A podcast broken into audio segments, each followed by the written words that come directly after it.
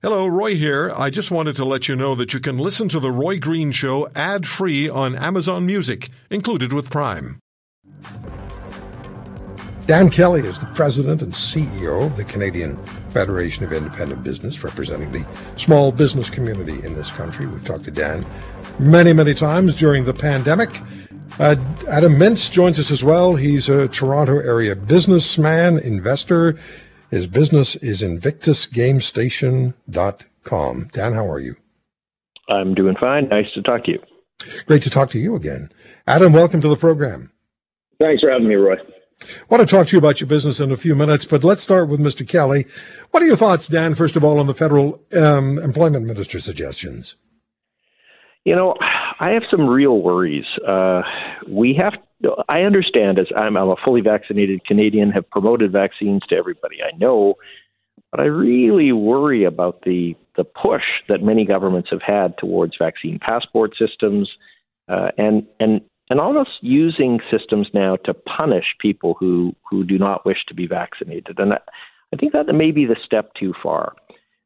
So not only is the federal government saying that if a civil servant doesn't get vaccinated, they will be terminated, but now they're saying that anyone who is terminated because they are not vaccinated, if their employer does go down that road, that they wouldn't even qualify for the employment insurance benefits that they've paid into for year after year. Right. As somebody's observed the system for forever, you know, these systems almost always side with employees. If you're not supposed to get EI if you quit, but most people know that if you have a good story as to why you had to quit, you'll get benefits reinstated in about 2 minutes. So I'm not sure that this policy that the minister's talking about is actually even ultimately going to be enforced. But I worry about the tone that basically we're going to cast you onto some island and shun you if you choose not to be vaccinated. I think we have to be careful as Canadians. We're creating some divisiveness that I'm not sure is going to go away after COVID. No, there's already enough divisiveness in this country. We don't need to add any more. And like you, I have concerns that this is a trial balloon by the federal government, and I have no idea what else they have in mind. But it is concerning. It is. And we've seen this, obviously we've put in place vaccine passport systems for customers. There are some governments who have toyed with the idea of doing this for employees in the private sector. I understand the governments in the healthcare sector, that might be a different issue where you're dealing with vulnerable patients every single day. But to cast you out of the EI system, wow. Personally, I think that this is a lot of bravado. I feel like a lot of these policies are actually never going to stand up, but they're politically popular right now. The policies poll well, and as a result, the governments are doubling down on them. Yeah. What are your thoughts on the decision taken by the federal government as far as COVID-related support programs are concerned? And let's specifically look at small business, those affecting the small business community, and the government saying that they will dedicate $7.4 billion to specific initiatives. And I'm, of course, the person based on experience with the federal government during the pandemic who looks for the Missouri license plate. Show me.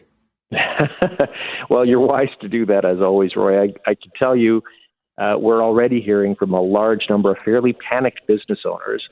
Look, I sympathize with the Deputy Prime Minister, Chrystia Freeland. She has a very difficult job to do. These subsidy programs are incredibly costly, and at some point, we're going to have to get rid of them. I fully subscribe to that. Nobody wants to get rid of subsidies more than me. But I can tell you the big question is the economy ready for it? And are small businesses prepared for it? Only 40% of our members, small business owners, have got normal levels of sales at this stage.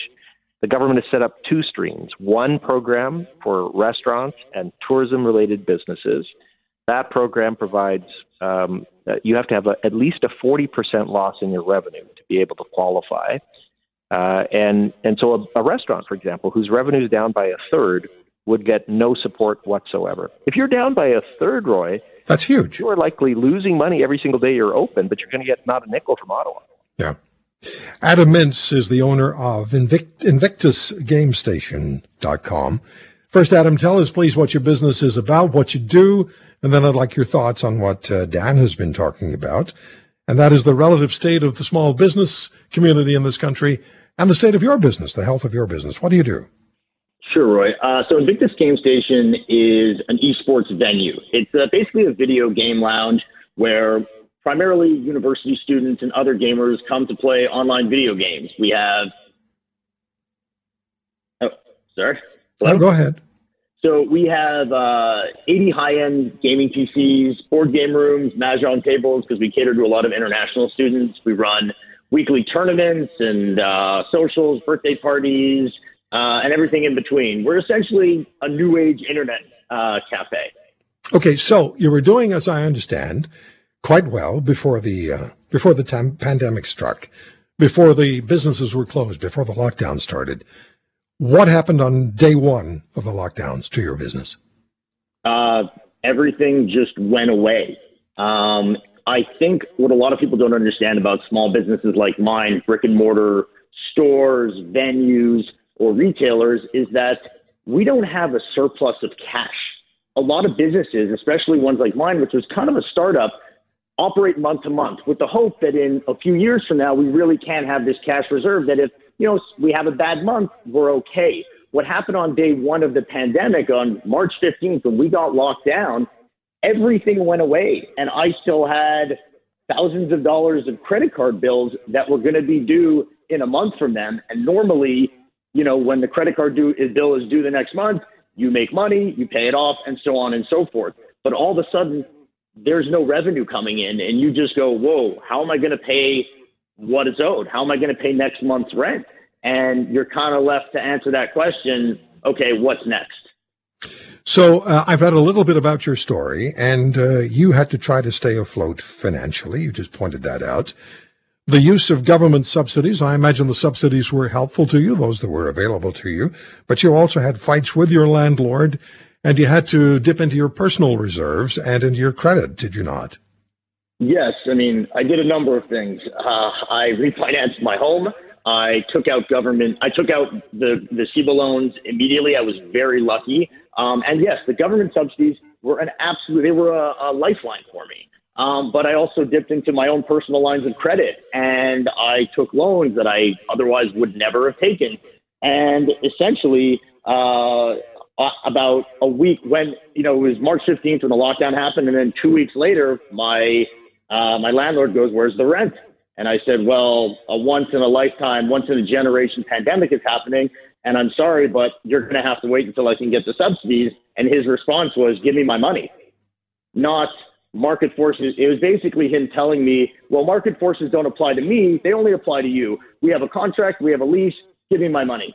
And it was a real back and forth between me and him, and basically me telling him, listen, this is what you're going to be able to get. I'll owe you the money in the arrears, but right now, this is all I can do. And it was a very difficult discussion between me and him in a tough time. Dan, you and I had lots of conversations about the kinds of situations that that Adam is faced and may still be facing. This was a common theme across the country. It sure was. Look, it is good news that those programs were able to support entrepreneurs like Adam, but it certainly didn't universally, as he just pointed out, take away all of the pain, all of the costs of COVID from his shoulders. Most business owners are right now trying to struggle with a mountain of COVID-related debt. And it's that we worry is going to draw them into some form of failure or bankruptcy as we go forward into fall and spring of next year. So pulling back on these support programs, understandable. The objective, of course, is understandable as the economy reopens. But if we do it too soon, these businesses that have been hanging on for dear life, often by their fingernails, many of them are just not going to make it. And that's not going to certainly not going to help the business owner, but it's not going to help society either as we see more jobs dry out. No. And we spoke many times of the fact that small business was responsible for 8 million jobs in this country and the number one employment sector. Adam, how close are you? I mean, I don't want to get too personal with you, but how close are you to not being able to hold on to your business after everything you've put into it and everything you've experienced over the last 18 or 19 months? So I'm in a very... I don't like to use the word luck, but part of it is luck. I'm in a pretty good position, all things considered. I mean, this wasn't always the case, but my business, I am building it back. You know, the students are coming back to Ryerson and U of T, which is exactly where my business sits. It's right in between both universities, and we're getting more events. More people are coming in every day. So I would say we're actually close. We're probably 6 months away from being at pre-pandemic levels. Every month is better than the last month, which is great for me. You know, I've done a lot of things. I've been able to pivot. I have a lot of experience in knowing how to pivot and what I need to do with my business to build it back to where it was to pre-COVID levels. But not everyone's so lucky.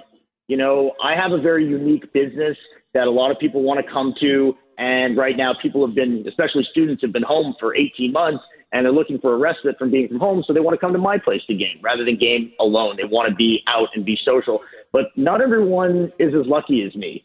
So, you know, it all depends on what your business is. But I'm, like I said, I'm actually pretty lucky right now that I'm in a pretty good position moving forward. But it's not going to recover in 4 months. It's really going to take 6 to 12 months for me to get back to where I was, I would say.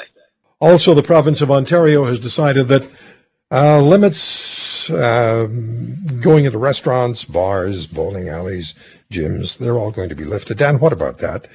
It's late to the party, but how helpful is that going to be? Oh, it's hugely helpful. Obviously, I mean, what a dumb question to ask you, right? Well, not at all. No, a dumb question, Green. No, but look, it is actually an interesting question because, as many business owners will point out, capacity restrictions, of course, needed to be lifted in order to have the business get a shot at earning back its customers and turning a profit once again. But that is by no means a guarantee that the customers are going to be there. We've had lots of sectors that have had no capacity limits in place, but are still not seeing customers come back because people are scared and they're staying at home. And so it isn't a panacea that people think it is, but it will be helpful. I think about poor gym owners in particular who have been for sure at such reduced capacity, they've not been able to make a buck in forever. It's stunning that they took this long. It really is. And it's been wobbly. The Ontario government has been wobbly. British Columbia, by comparison, has done much better. They sure have. Look, the NDP in BC has tried, I think, to keep the economy open far better than the Ontario government. It is good news that Ontario's COVID position is in much better shape than most provinces at this moment. But, gosh, the economic damage that came along with it has been huge. I was encouraged, though, Roy, by one thing. And look, you know I've been particularly hard on the Ford government for many, many months, and I think deservedly so.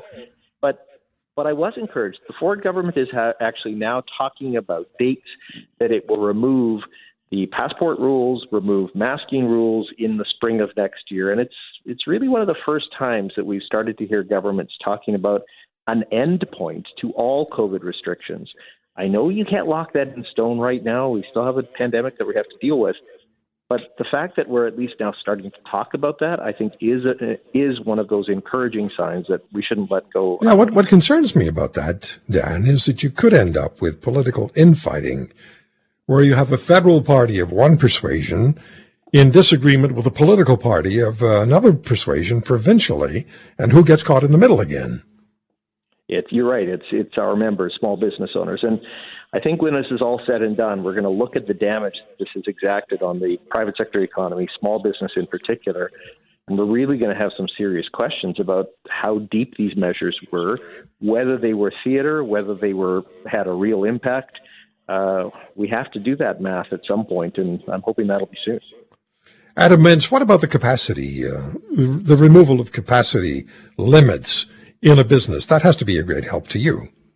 For everything, for my business, it's everything, because you're literally, you have politicians and health ministers telling us, okay, you're allowed to be open, but you're only allowed to be at 50% capacity, and they're not and which means potentially much less than what I'm about to say.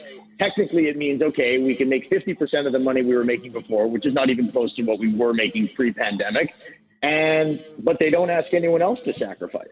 So let me get this straight. We were at 50% capacity for months and months and months. Forget the lockdown. How come my landlord they didn't demand my landlord take 50% rent? So explain the logic where I'm not allowed to make as much money as I possibly can just to cover costs, but my landlord is not legally obligated to take less. Only I'm legally obligated to take less. Another brilliant federal government plan. Exactly. I mean, listen, I'm not here to talk poorly about the politicians because, quite frankly, as Dan Kelly talked about a few minutes ago, Minister Freeland did a great job. You know, I think that for at least my business, I can't speak for all small businesses. I was lucky in a lot of respects. I was able to get every subsidy and loan that the government offered. So it was really helpful. But the issue that I think a lot of small businesses have are when things are so blatantly illogical, like the Raptors and Leafs allowed to have 30,000 people side by side, but a restaurant has to socially distance. Yeah. It makes, like, when it's so blatantly obvious, we kind of shake our heads and say, well, it also takes us to the point of what Carla Qualtrough said about employment insurance. These are people, the politicians are the people who took not a penny of pain during the pandemic, whereas millions of Canadians and small business operators, owners, suffered dramatically. The politicians kept on receiving their salaries, kept on having their contributions made to their pension plans. They suffered no pain. The private sector suffered a great deal of pain. Dan, one quick question for you, about 45 seconds for the answer. Supply chain, how much of an issue is that to small business? It is growing fast. Gosh, I looked at some recent data from our CFIB member surveys. We do them every month. And issues like inflationary pressures, cost increases, supply chain delays to get products to market. This is almost outstripping COVID-related issues. Obviously, those two issues are linked, but those things are starting to tick up as a big concern, as they are for Canadians. They certainly are for Canadian small business owners. If you want to hear more, subscribe to The Roy Green Show on Apple Podcasts, Google Podcasts, Spotify, Stitcher, or wherever you find your favorites. And if you like what you hear, leave us a review and tell a friend.